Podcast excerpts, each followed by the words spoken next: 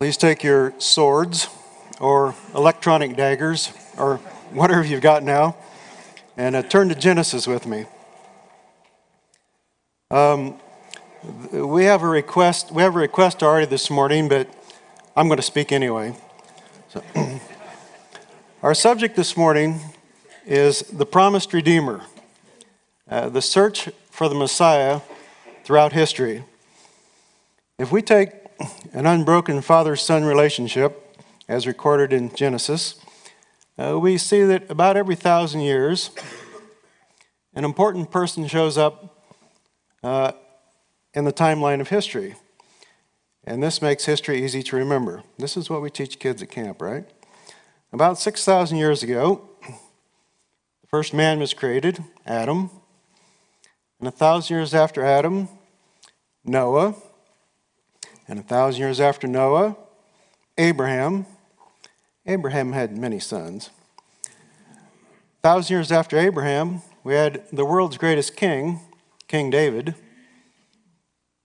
And a thousand years after King David, we had the Lord Jesus Christ. And we use all three titles, don't we? Lord, that's his deity. Jesus, that's his humanity. And Christ, well, he was the promised Messiah. Thousand years after the Lord Jesus Christ, who cares? And a thousand years after that, you get to say your name, more or less. And so now you know all the famous people in thousand year increments, and it makes history easy to learn. So we ask ourselves this morning why does mankind need a redeemer? Well, about 6,000 years ago, 4000 BC, Adam and Eve were created, and they're placed in the Garden of Eden. So if you look in Genesis chapter 2, in verses 16 and 17, God says, Of every tree of the garden you may freely eat, but of the tree of the knowledge of good and evil you shall not eat. For in the day that you eat of it, you shall surely die. Well, beguiled by the serpent, by his deception, Adam and Eve ate of the forbidden fruit in disobedience to God. They were banned from the Garden of Eden. Sin had entered the world. Cells began to mutate. The genetic code weakened. Aging set in. All of creation itself was put into the bondage of corruption. The whole creation began groaning and travailing in pain together until now, as Romans says. Mankind needed a Redeemer. Someone to set us free by paying a ransom. Someone to deliver us from sin and its consequences. Someone to make sacrifice for us. Someone to restore us to favor with God. Someone to save people from the death sentence of sin. Now we move along onto Genesis chapter 3, verses 14 and 15, if you're following along. We see the first hint of a Redeemer. The Lord God said to the serpent, I will put enmity between you and the woman, and between your offspring and hers. He, the offspring of the woman, will crush your head, and you, the serpent, will strike his heel. He shall bruise your head, and you shall bruise his heel. Moving on to Genesis chapter 4, uh, Cain is born, followed by Abel. When Cain was born, Eve said, I have acquired a man from the Lord. With the help of the Lord, I brought forth a man. The sense of the statement is that she thought this might be the Messiah the promised one, to crush the head of Satan. But rather than crushing the head of Satan, he murdered his brother Abel. The firstborn of the human race hmm, was the first murderer and fratricide. Cain became a fugitive and journeyed to the land of Nod and built a city. Well, Cain was not the Messiah. But what about the descendants of Cain? One of the descendants of Cain was Lamech, the seventh from Adam. Lamech was a polygamist. Furthermore, he killed a man who wounded him. Hmm. he justified himself by comparing himself to his ancestor Cain. He figured, I killed a man who wounded me. But Cain murdered his brother Abel for no reason. I'm justified. Well, history tells us that Cain was the progenitor of the ungodly descendants of Adam. They dwelt in tents, raised livestock, became great musicians and craftsmen in iron and bronze. Let's call them the sons of men. In Genesis chapter 4 and verse 25, Adam and Eve had a third son, another possibility. Seth was the father of Enosh, and then men began to call upon the name of the Lord. Further down Seth's line was Enoch. Enoch was also the seventh from Adam.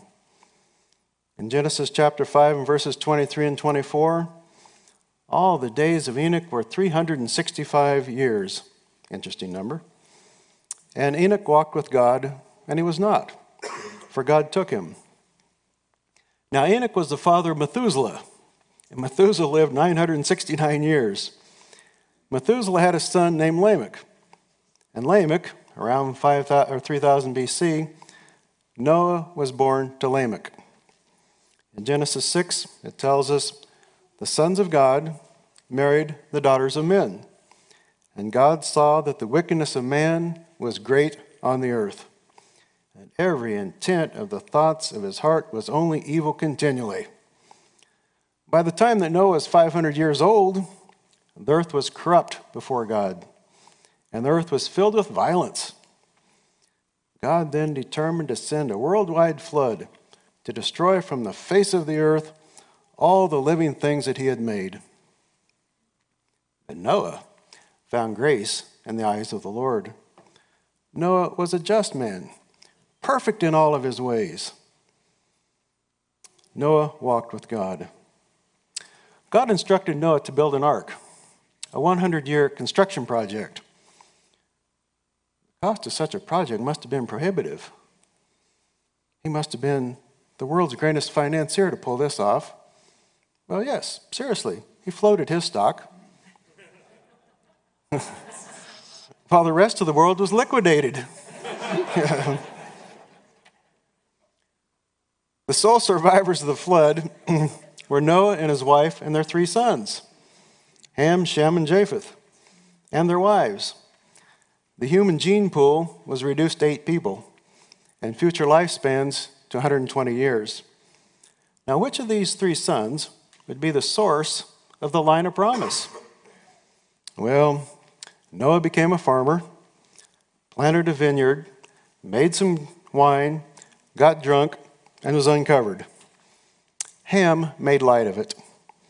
And so Noah pronounces a prophecy of three curses, two promises, and one blessing. The prophecy went like this Cursed be Canaan, a servant of servants he shall be to his brethren. Blessed be the Lord, the God of Shem, and may Canaan be his servant. May God enlarge Japheth, and may he dwell in the tents of Shem, and may Canaan be his servant. Three curses upon Ham's, Ham's son Canaan, a promise to Japheth, a promise to Shem, and one blessing to Shem who, we ask ourselves, would be most likely to lead the line of promised blessing? It would appear to be a descendant of Shem. Now, following the flood, there's probably an ice age of several hundred years, covering about one third of the Earth's surface.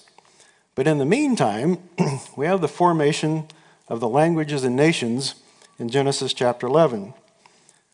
As you recall, the whole earth had one language and one speech. And it came to pass as they, Noah and their families, journeyed from the east, they found a plain in the land of Shinar, and they dwelt there.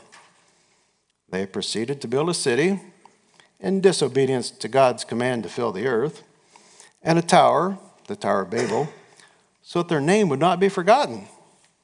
Well, God came down and confused their language so they could not understand one another's speech. the Lord then scattered them abroad over the face of all the earth, and they ceased building the city. Well, where did they go? Excuse me. Well, Japheth and his families went to the north. They went into Turkey, Asia Minor, Russia. They went east into China. They went west into Europe. They went to Greece. Ham and his family groups, well, they went to the east. They became the Hittites, the Amorites, the Canaanites, the Philistines, and then they went down to the south into Egypt and Libya. Shem and his family groups, well, they stayed in the middle Syria, Iraq, Iran, Saudi Arabia. Well, now, Noah lived 350 years after the flood and died at age 950. Interestingly, he died two years before Abraham was born to Terah, around 2000 BC. And in Genesis chapter 12, we see a clear promise to Abraham.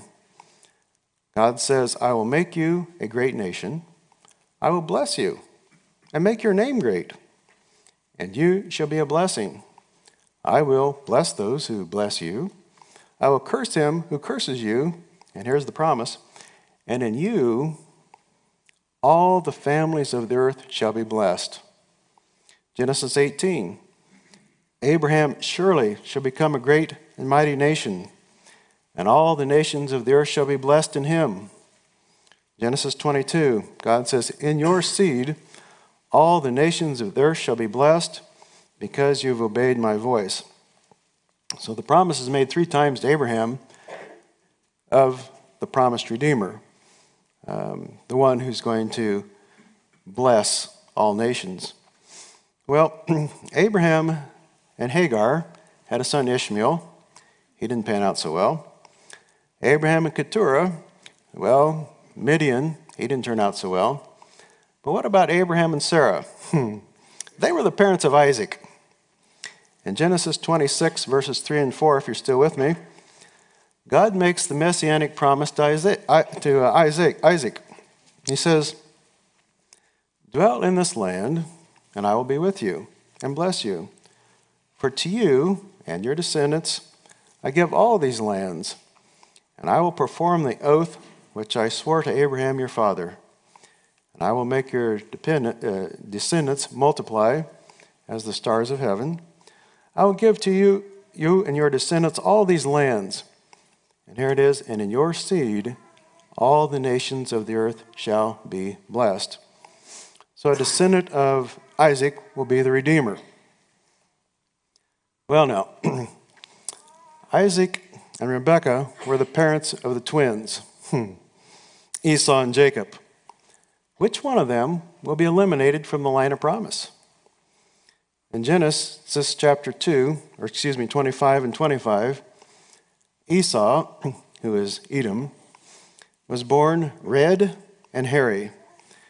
He sold his birthright to Jacob for some red stew. And his descendants, the Edomites, lived in the rose red city of Petra. Furthermore, Esau married Ishmael's daughter, Mahalath. Keep it in the family, I guess. Jacob, his younger twin, fraudulently stole Esau's blessing, resulting in bitter downstream fallout that appears to have been inherited by his posterity.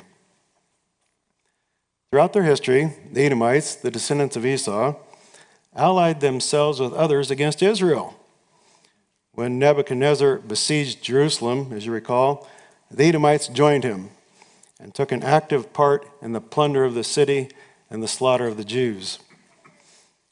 Uh, many centuries later, in 70 AD, immediately before the siege of Jerusalem by the Roman general Titus, Titus let, gave 20,000 Edomites permission to enter the city of Jerusalem, and they filled it with robbery and bloodshed the first wave, right? He just let them in the city, and they killed all kinds of Jews and robbed them and plundered them. after that, the Edomites as a people disappear from the page of history. I think Titus took care of them as well. well, this leaves us with Jacob. In Genesis chapter 28 and verse 4, Isaac blessed Jacob and said, May God Almighty bless you and give the blessing of Abraham to you and to your descendants with you. Also in Genesis 28, verses 13 and 14, the Lord said, I am the Lord God of Abraham, your father, and the God of Isaac. The land in which you lie, I will give to you and your descendants. Also, your descendants shall be as the dust of the earth, and you shall spread abroad to the west and to the east, to the north and the south. And here's the promise and in you, your seed, all the families of the earth shall be blessed. Excuse me. Now, Jacob had 12 sons, which constituted the 12 tribes of Israel. To which of the 12 sons would the blessing fall? In Genesis chapter 49, verses 8 through 12, we read the blessing of Jacob regarding each of his 12 sons. We might initially guess that the messianic blessing would fall to Joseph as ruler of Egypt, after all. But the key blessing is this The scepter shall not depart from Judah, nor a lawgiver from between his feet, until Shiloh comes, and to him shall be the obedience of the people. This Shiloh is to rule the nations. This is the first clear, definite prediction that one person would arise from the Hebrew nation to rule all nations. It would be through this one person that Abraham's nation would fulfill its divine destiny, divine mission, in blessing all nations. This one person is called Shiloh. And So the promised Redeemer would appear from the tribe of Judah. Now in Psalm 78, verses 67 and 68, it says, Moreover, he rejected the tent of Joseph and did not choose the tribe of Ephraim, but chose the tribe of Judah. Well, now, Jacob's descendants were slaves in Egypt for 400 years until about 1500 BC, when a leader arose by the name of Moses. Moses arrived on the scene. Moses was not the Messiah, but the scriptures tell us that the Redeemer would be a prophet like unto Moses. Well, excuse me. that really makes that loud, doesn't it? You can't even turn your head. Four games in six days makes your throat a little sore. All right. After 400 years, the people of Israel left Egypt and they arrived in the promised land. At that point, they were governed by the judges for about 400 years. Well, Samson defeated the Philistines, but he was not the promised Redeemer. Gideon defeated the Midianites, but he was not the Messiah. In fact, none of the judges made the cut. what about the kings of Israel? Saul was the first king of Israel, but he was not the coming prince. However, around 1000 BC, David was born in the tribe of Judah to a man named Jesse. You recall that Rahab of Jericho was the mother of Boaz. Boaz married Ruth, a Moabite, a descendant of Lot, and their son Obed became the father of Jesse. Jesse was of the tribe of Judah and the father of King David. In 2 Samuel, verse 7, or chapter 7, verse 16, God promised David, He says, And your house and your kingdom shall be established forever before you. Your throne shall be established forever. Therefore, the Redeemer must be a descendant of King David. Uh, Jesse's other sons were eliminated. Thank you. Blessings. Ah, there is a place. Keep an eye on that. the promise of an eternal throne was made also to Solomon, and Solomon prayed that it may be so. None of the 20 successive kings of David, and David's line, were messianic material, and uh, Israel went into captivity. Because in 721, the Assyrians conquered the 10 northern tribes of Israel. now, you recall that Jonah was sent to Nineveh, right? The capital of Assyria, to preach it regarding their overthrow. To encourage, to encourage his, dis, his obedience, Jonah was thrown into the sea. And it says, The Lord prepared a great fish to swallow Jonah. And Jonah was in the belly of the whale three days and three nights. Uh, Jonah decided to deliver the message. Uh, Nineveh repeated, uh, repented from their sin. And it wasn't until about 612 BC that the Babylonians came in, destroyed the city of Nineveh, and conquered the Assyrians. Well, Jonah wasn't the Messiah. But in 605, the Babylonians conquered the two southern tribes of Judah. At this point, Daniel was taken captive. The book of Daniel, right? During the reign of Darius, or Darius, the Mede, the governor of Babylon under Cyrus, Daniel receives a vision. This is where it gets interesting. He receives a vision of Messiah the Prince, which gives us a timeline for expecting the arrival of Messiah the Prince. This is the only voice of prophecy in the Old Testament that sets the time of Christ's first advent. Look in Daniel chapter 9 and verse 25. This is critical. Daniel 9:25 Know therefore and understand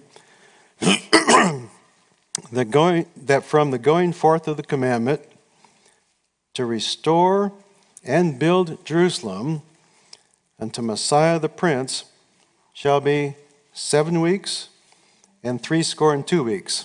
In other words, 62 weeks. The street shall be built again, and the wall, even in troublous times. After the 62 weeks, Messiah shall be cut off. So there's his prediction. Time passes. In 445 BC, Nehemiah makes a request to King Artaxerxes, the ruler of Persia. Nehemiah chapter 2, in verse 5, he says, I ask that you send me to Judah, to the city of my father's tombs, to do what? That I may rebuild it. There are several goings to Jerusalem, but this is the one specifically to rebuild the city. So it pleased the king to send me, and I set a time. Now, Sir Robert Anderson, in his book, The Coming Prince, sets the date of the command to rebuild the city of Jerusalem at Nisan 1, 445 BC. Um, Sir Robert Anderson, uh, London, Scotland Yard, Assistant Commissioner to the Metropolitan Police, and the Chief of the Criminal Investigation Department. He was very meticulous, solved a lot of crimes. He also wrote 17 major books on Bible themes. He was a, a grand Christian, an excellent student of the Word. But he says, you can calculate the time of the appearing of the Messiah by using either prophetic days or calendar days. Either way, it's the same. If you use prophetic days, you take 69 weeks times seven days a week, or years per week, excuse me, you get 483 prophetic years. Take 483 prophetic years times 360 days a prophetic year, you get 173,880 days. This brings us to Nisan 10, 32 AD, or else April 6, 32 AD. Now, you can also prove this by using calendar days.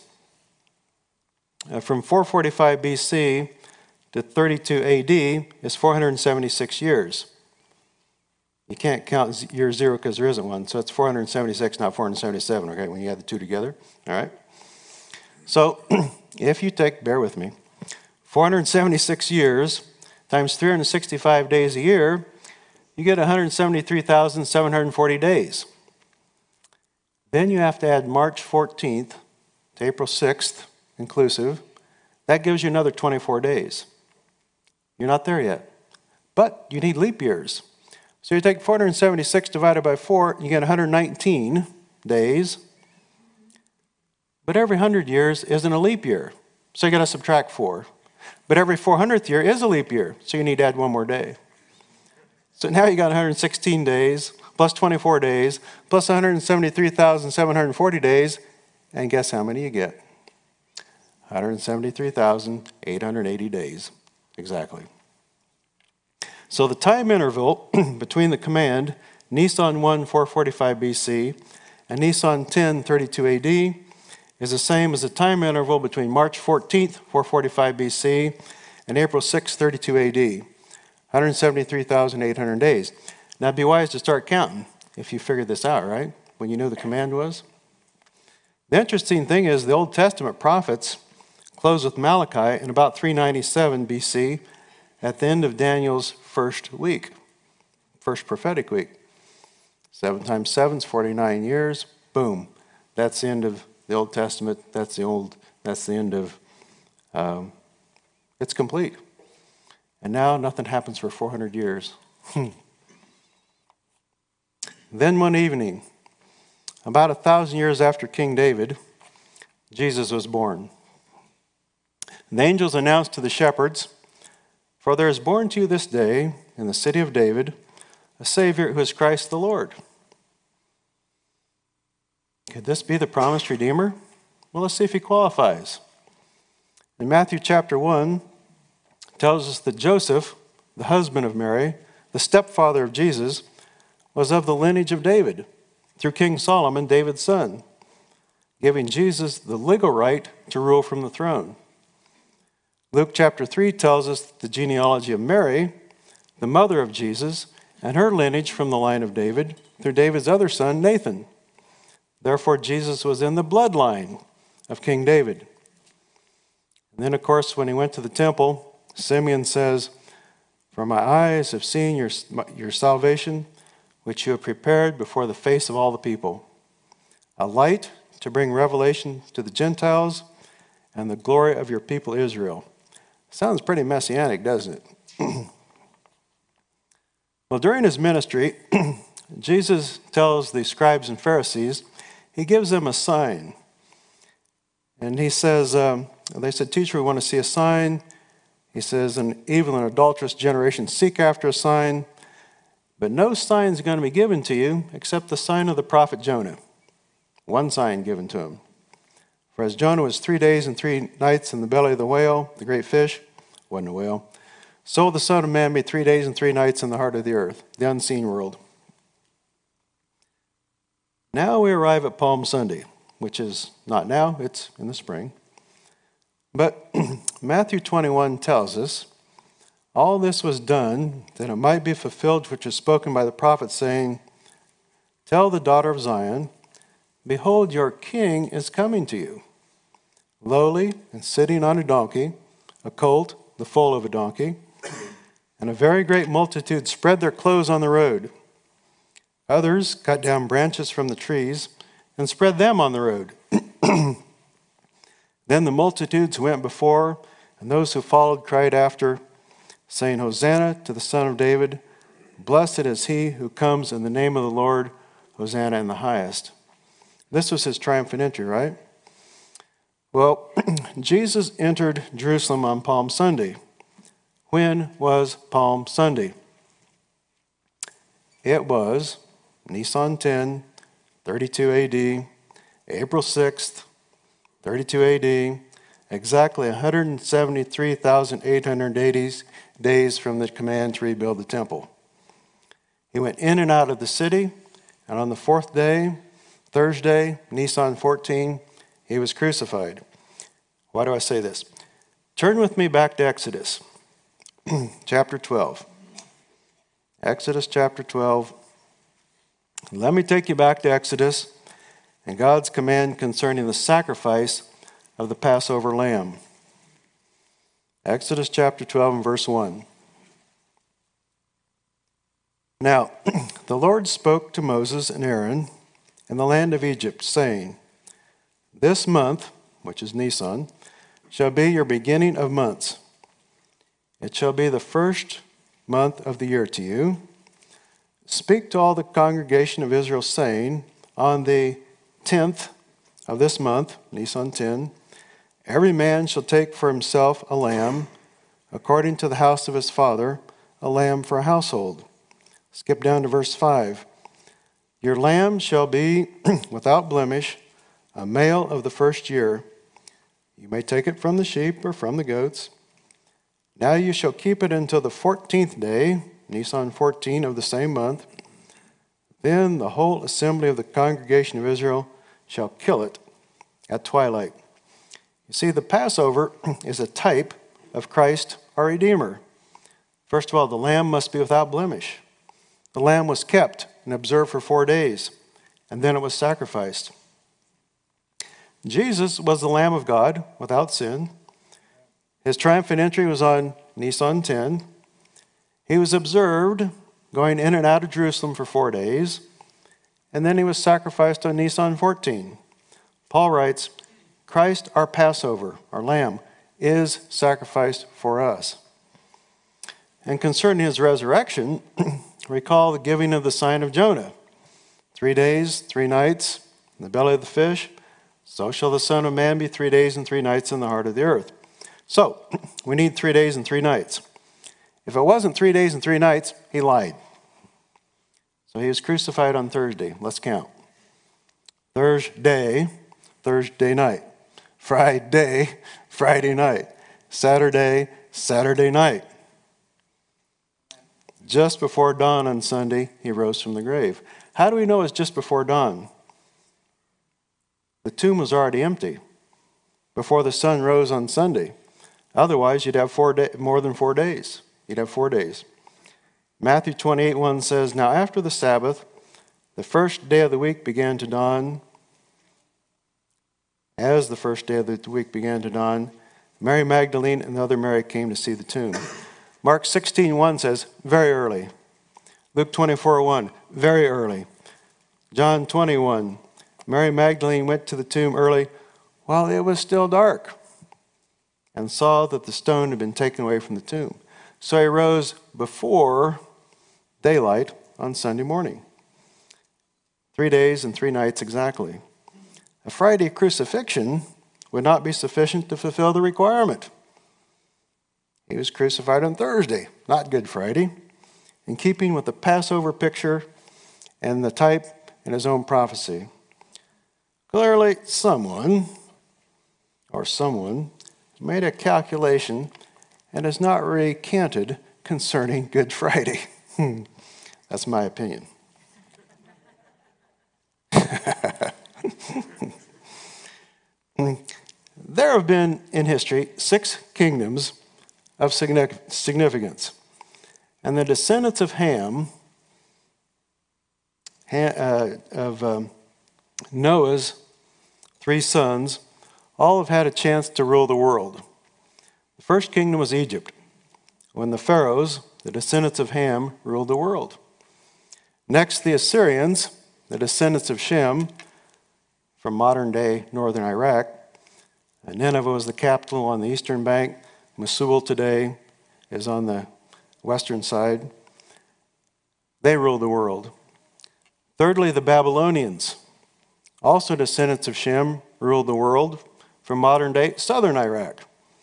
Their capital is Babylon, located 50 miles south of Baghdad, of Saddam Hussein's former residence. The Babylonians conquered Judah in 605 BC. Then we have the transition to the descendants of Japheth. The fourth king was the Medo Persian kingdom, empire. The Medes from northern Iran, the descendants of Japheth and the Persians from southern Iran, led by Cyrus, conquered Babylon in 539 BC. The fifth kingdom was the Greeks, the descendants of Japheth, led by Alexander the Great, who conquered the Persians in 329 BC. Sixth kingdom was the Romans, also the descendants of Japheth, who conquered the Greeks in 63 BC. And the world continues to be sort of ruled by the descendants of Japheth today. If you're United States, Europe, Russia, China, the northern kingdoms. Those are six recorded kingdoms. Each one has failed. But there is a coming seventh kingdom. Daniel chapter 2 and verse 44.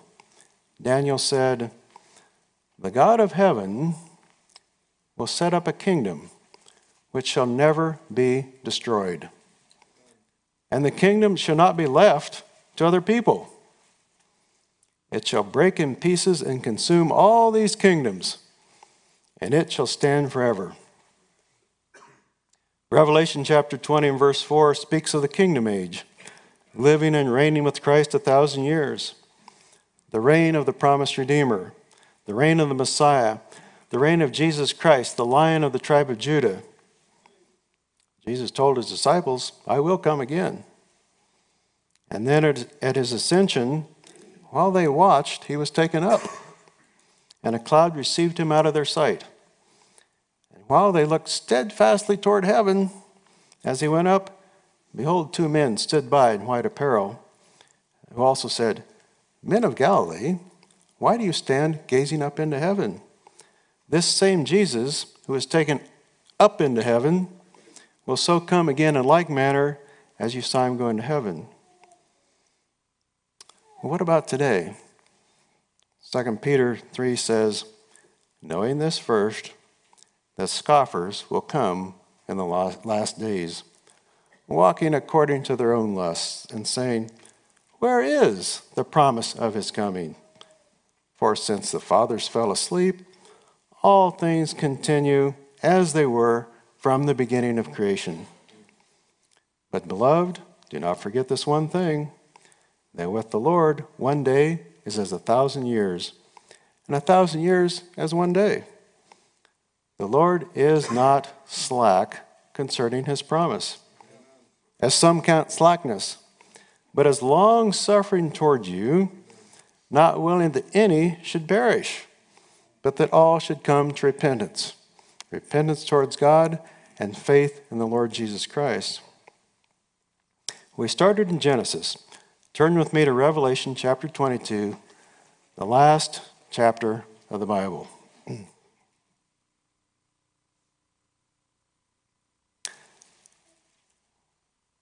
Revelation 22 and verse 7. Behold, I am coming quickly. Verse 12. And behold, I am coming quickly, and my reward is with me to give everyone according to his work. Verse 17 And the Spirit and the bride say, Come. And let him who hears say, Come. Verse 20 He who testifies to these things says, Surely I am coming quickly. Amen. Even so, come, Lord Jesus. The King is coming. His return is imminent. Set your house in order so that you love his appearing. He's coming quickly. Heavenly Father, we thank you this morning that all of your promises are yes and amen.